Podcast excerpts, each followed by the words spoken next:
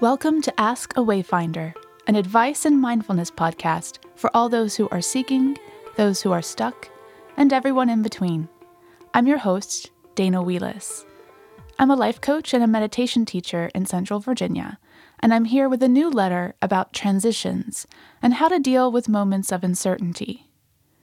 Before I dive in, though, I want to remind everyone that as a society, we are also in the middle of a huge transition right now. Please don't let the momentum stop. Keep making your voices heard, keep donating to bailout funds and other organizations or activists who inspire you. We have the power to dismantle white supremacy and create a safe, supportive world for Black, Indigenous people of color, as well as our LGBTQ family. Change is uncomfortable, but as Glennon Doyle says, we can do hard things. So, with that said, Let's turn to our letter for today. Dear Wayfinder, I'm in a big transition. I moved to a new city in December, 1,000 miles from my home state, with the idea to take my side gigs full time. Things have taken a turn with the pandemic, and the type of work I do is not really in demand at the moment. I'm not eligible for unemployment. I'm living off the last bit of my savings from moving, and that will only last for a few months more until I'm completely out of money. I've been to the bottom before, and I trust that the universe, or whatever you personally like to call it, will not let me go into that very dark place again. Even with that trust, I'm getting panicky, since no one knows how long the effects from the pandemic will last. I'm having a lot of trouble with the balance of trusting in the universe while also making sure I'm moving things along in my life, like paying the bills and keeping food in the fridge. I feel like there's more I need to do for my end of this co creation, but I don't know what else there is. My Hail Mary moment was deciding to go into some debt by joining a group business coaching program that supports my type of work. And while I'm sure it will help, I'm not holding my breath that it will solve anything. I start in two weeks. How do I trust that things will be okay, especially when I'm seeing money going out but hardly any coming in? Thank you so much. A from New Orleans. Dear A from New Orleans, I think there are a lot of us out here, myself included, who can empathize with your situation. Let me start by congratulating you on taking such a huge leap. To move to a new place and create a new career path at the same time takes serious gumption, so I can tell that your trust in yourself and in the universe is very strong. And yet, here we are, the entire country locked down, confused about what is safe, what is right, and what the heck to do next. In service of your letter, I'm going to make a broad generalization about how folks seem to be responding to this crisis. Looking at my social media feeds, talking to my clients and friends, I see two groups emerging the creators and the sustainers. Each have their gifts, and each have their challenges. Both can teach the other lessons about how to find balance in such a polarized time. Let's start with the sustainers, because those are the people with their sourdough starters and new recipes. Y'all are the ones who know how to stock a pantry and to make do with what's on hand. You're out there making up games for your children and getting inventive with experiments you see on YouTube. You have a knack for knowing what's essential in life, and you can find the sacred in each mundane detail. Even though this pandemic is hard on all of us in its own way, I get the sense that the sustainers are handling it the best. They rarely get much attention from our society, and their labor is often invisible to us. And there's a high risk of burnout for these souls. I want you to know that I am grateful for you, and I am trying to learn from you how to slow down and remember the little things that can make any day better. But I am not a sustainer at heart, and I get the feeling that you, A from New Orleans, you aren't either. The creators are those who dream big and like to take risks. They are the rebels, the revolutionaries, those who have pantries of ramen and pasta, um, but they have sketchbooks and folders crammed with invention. Uh, creators are more likely to work outside the salaried wage economy and tend to offer goods and services that are the first to be considered luxuries when disaster strikes. Unless you're a creator with the business that was already humming along nicely, this pandemic has been a real hit to your momentum. So, if you're a creator, getting settled into a completely new community, building a new business, this is likely an excruciating situation. And when we're struggling, it's hard to be creative. It's hard to do anything. So then we get caught in a feedback loop of feeling overwhelmed and bored at the same time, which leads to apathy, which leads to not eating and not making, and more overwhelm and more boredom. And, well, it ain't pretty. Okay, so I'll admit that there are limits to this generalization of mine. Some of us have been the sustainer and the creator at different times in our lives. But I'm hoping this helps to point out how one's comfort zone or one's framework for life at any given moment can drastically affect how we respond to anything life throws at us. I noticed that you said that you felt like there was more you needed to do to get things going, but you weren't clear on what that was. Oh boy, have I been there. You see, we often talk about our lives and our careers kind of like we talk about diets. You know how people used to say calories in, calories out and that really patronizing way, as if the human body weren't an extremely complex system that can't be reduced to such a simple equation? Well, I think we have a similarly misguided and reductive approach to making big changes in our lives. Toxic productivity culture tells us that if something isn't working out, then we're not working hard enough. We think that energy invested will be energy returned, and if we're not seeing the results, then we aren't working hard enough. If we were doing more, then we would be seeing more progress. Anyone who has ever had a real failure as an entrepreneur can tell you that's not quite how things work. Sometimes you invest a ton of energy into something with great potential only to have it fall flat. Sometimes you can have a half formed idea suddenly explode into something popular overnight. There are so many factors at play that chiding ourselves for not doing more can be unhelpful and downright harmful. There is a time for discipline and hard work, and there is also a time for rest and study and incubation. It sounds like you, letter writer, are facing a time of inward focus. Our bank account may completely disagree with this quandary, however. It sounds like you're looking at very real limitations on your ability to hunker down and meditate in your cave. This is where the sustainer archetype can help us. Step one invest in self care. This doesn't have to be a monetary investment, but it's time to put energy into the details of your life and making sure that there is at least one ritual a day that you can look forward to. Something that brings you pleasure. Take a walk or meditate or reach out to a friend. If you're creative, make something that you'll never show to anyone else. And if you can, make something ugly. Quiet down that inner critic by taking all the pressure off of what you make. I highly recommend journaling, stream of conscious writing that isn't edited or even grammatically correct. My guess is that you're struggling with a lot of brain chatter, and journaling is great for getting out of repetitive thought loops. And even more importantly, journaling will help you to keep honing the concept of your new life you're building. Get specific. Imagine what any old day would look like for you if your dream had already come to life. Spend a little time every day living as if you have already achieved that dream. Step two seek out and eliminate all binary thoughts. Either or, this or that. These, these are false distinctions. Just because the career you're pursuing isn't coming together like you'd hoped, that doesn't mean you can't make a little money here and there doing things that you like. You'll need to put a time limit on anything that isn't serving the greater dream.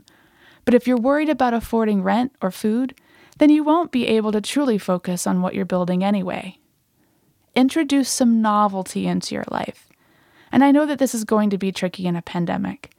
But I have a feeling that if you reached out to your community, offered your skills to former colleagues, employers, even family members, someone out there has a job you could do for them. Someone has a creative idea of how you could make a little cash. And as the ideas start to trickle in, try them on in your imagination. See if it feels like a relief, like a lark, like something you could do for five to 10 hours for a week or so. Some may feel okay, maybe even good. Those give them some more thought. Some may feel like a chest caving in, anxiety fluttering, sinking dread kind of feeling. You'll rule those out immediately. This is not a beggars can't be choosers situation. This is more of a stir the pot sort of experiment. Just to remember that it's a really big world out there, and maybe there is something waiting for you that you hadn't considered. Finally, I love that you took the leap and invested in the coaching program. I know it can feel counterintuitive to spend money at a time like this, but I hope that spending time with other creators out there and learning and sharing will help you continue to grow while also feeling productive. I am 100% confident that this program will benefit you, even if it shows you lots of things you don't want to do in your new life. I think you're on the right track. For our meditation exercise today, I'm turning to the martial arts and Eastern medicine to work with the hara, which is also known as the lower dantian. It's located in your body, about three fingers width down from the navel, and the hara is a place of balance. It's the place of the body's center of gravity. In martial arts, it's also seen as a place of great vitality and energy, and practitioners are encouraged to move from the hara rather than the mind. Incidentally, this same location on our bodies aligns with important acupuncture points all of which have to do with accessing the source of life and moving the energy that sustains us, or the chi. Those of you who are interested in the, in the energetic anatomy may find Barbara Brennan's description of the hara helpful as well. When we're stuck and when we're feeling like we're putting energy out and seeing no returns, there's a pretty good chance that our hara needs attention. The saying goes that when our hara is aligned and our energy is fully entrained with our life's purpose, it's like swimming with the flow of a river. Or, my favorite way to visualize it is like walking on one of those moving walkways in the airport. One step gains way more ground because you're being helped along by something larger than yourself.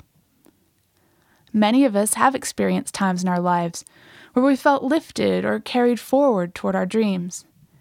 And when you have felt that way in the past, it can make it extra hard to experience the opposite situation. When you are blocked or confused or not specific about your direction, your hara is like a candle flickering in the wind. Sputter, flare, two steps forward, three steps back. Or to go back to the swimming metaphor, it's like you're swimming upstream against the current. I want to be clear. If you feel like your hara isn't aligned, that doesn't necessarily mean that anything is wrong with you or with your dream. It just means that you need to pay attention to your energy expenditure and make sure it aligns with what you're seeking. The journaling and experimenting I recommended in step two will help with that tremendously. And the exercise we're about to do will help you get in touch with your own hara and sense into any blocks you may have. This exercise will be a little different than previous ones because we'll be standing. Those of you who can pause and try this meditation will want to find a quiet place on level ground and stand with your feet about shoulders width apart. Although this doesn't have to be exact, we're going for function, not aesthetics. It's best if your feet are parallel to each other, with your toes pointing forward and your heels behind them. But if you naturally have a turnout or some other stance and feel unstable with your feet parallel, I would rather you feel stable and grounded than have it look right. And if standing is not an option for you for any reason, that's okay too. I think you'll find that you can sense a lot of what we're exploring from a seated position. Balance is found in the whole body, not just the legs. So as you're standing, now I want you to keep your eyes open so that you can find and keep your balance. Soften your knees and check in with your hips to make sure you're not holding any excess tension there. Your belly should be soft and undefended, and try imagining that your shoulders are falling away from your ears. Your chin should be parallel to the floor, so make sure you're looking straight ahead. The goal is to have a balanced stance, feeling gravity pull you and letting your weight be supported mostly by your skeletal system. Too often, our muscles and ligaments are working when they don't have to. How can you be more relaxed when standing?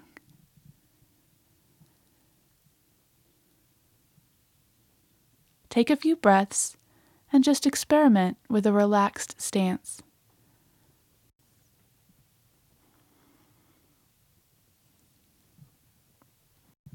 Now, try putting your hands on your abdomen, one over the other.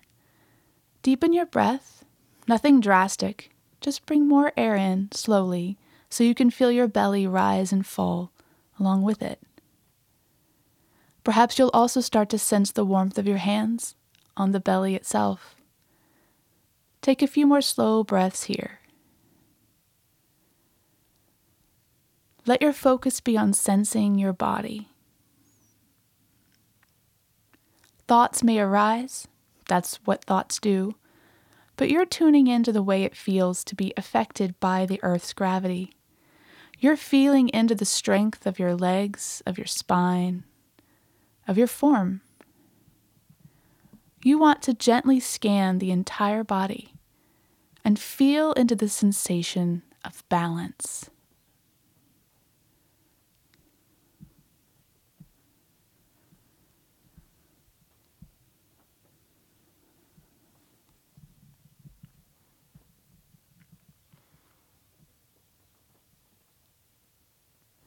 Now, for a brief moment, I want you to close your eyes. Notice how the body responds to this. Without visual information to orient you in space, you adjust, you respond. Some of you may find that you sway just a bit. And if it becomes too disorienting, just open your eyes again. If you ever want to try it again, you, you can start with your back against a wall and gradually get more comfortable you'll still have gained the information you were seeking, which is how your body responds to sensory information and how you find balance.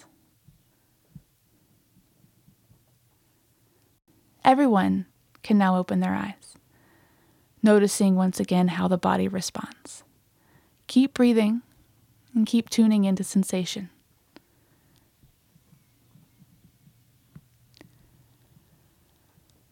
Once you've found your stability once more, slowly lean forward just a tiny bit so that more of your body weight is being supported by the ball of your feet. Then again, slowly lean back so that your weight is now held by the heels of your feet. Track the sensations. Try this three more times, rocking gently to the front and then to the back, letting your body be a pendulum, swaying and adjusting, and allowing your senses to follow that.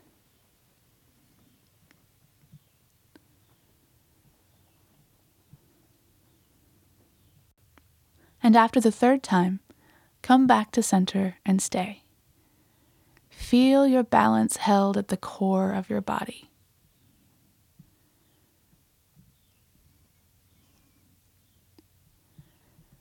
Send your awareness to the hara, to the point three fingers down from the navel. Sense into it and imagine that there is a cord that runs from that point in your abdomen all the way through your body and down into the earth. This cord stabilizes you, it grounds you. In addition to your two legs, it makes a tripod and three legged structures are more stable than two legged ones. Let this imaginary cord support you and orient you toward the earth.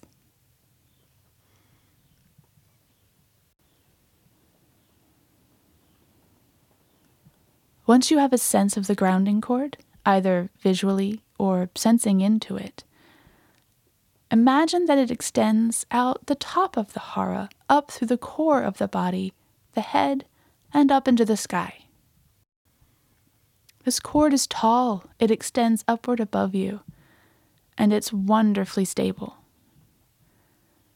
From above, the energy of the sky motivates you, inspires you, breathes life into your ideas.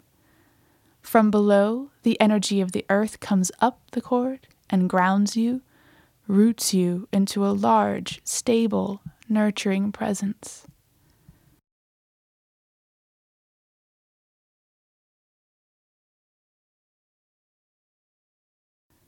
If you would like to close your eyes, you may do so.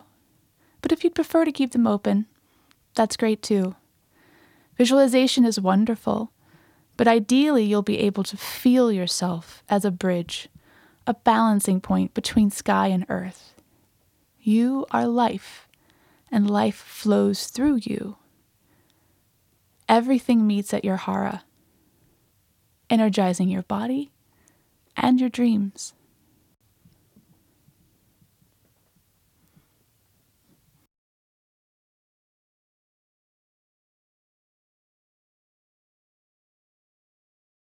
You might notice the kinds of thoughts that come up as you're practicing this.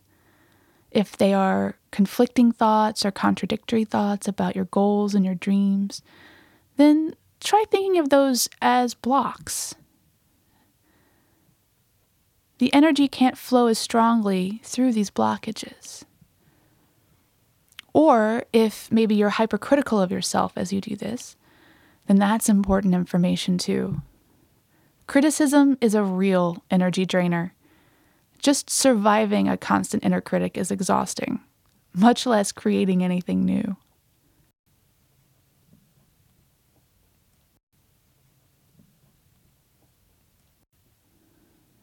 And if you're entirely focused on the body, then that's fantastic.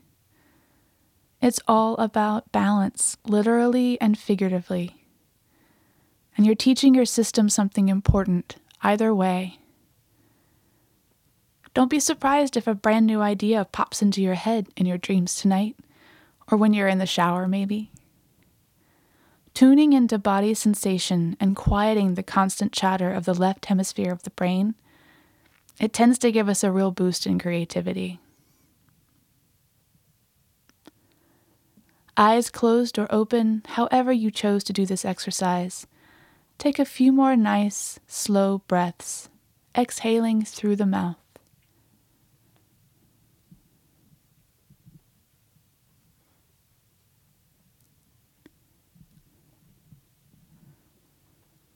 When you're ready, open eyes, drop your hands to the side, and take a moment of gratitude for your body and all those amazing micro movements it uses to keep you in balance.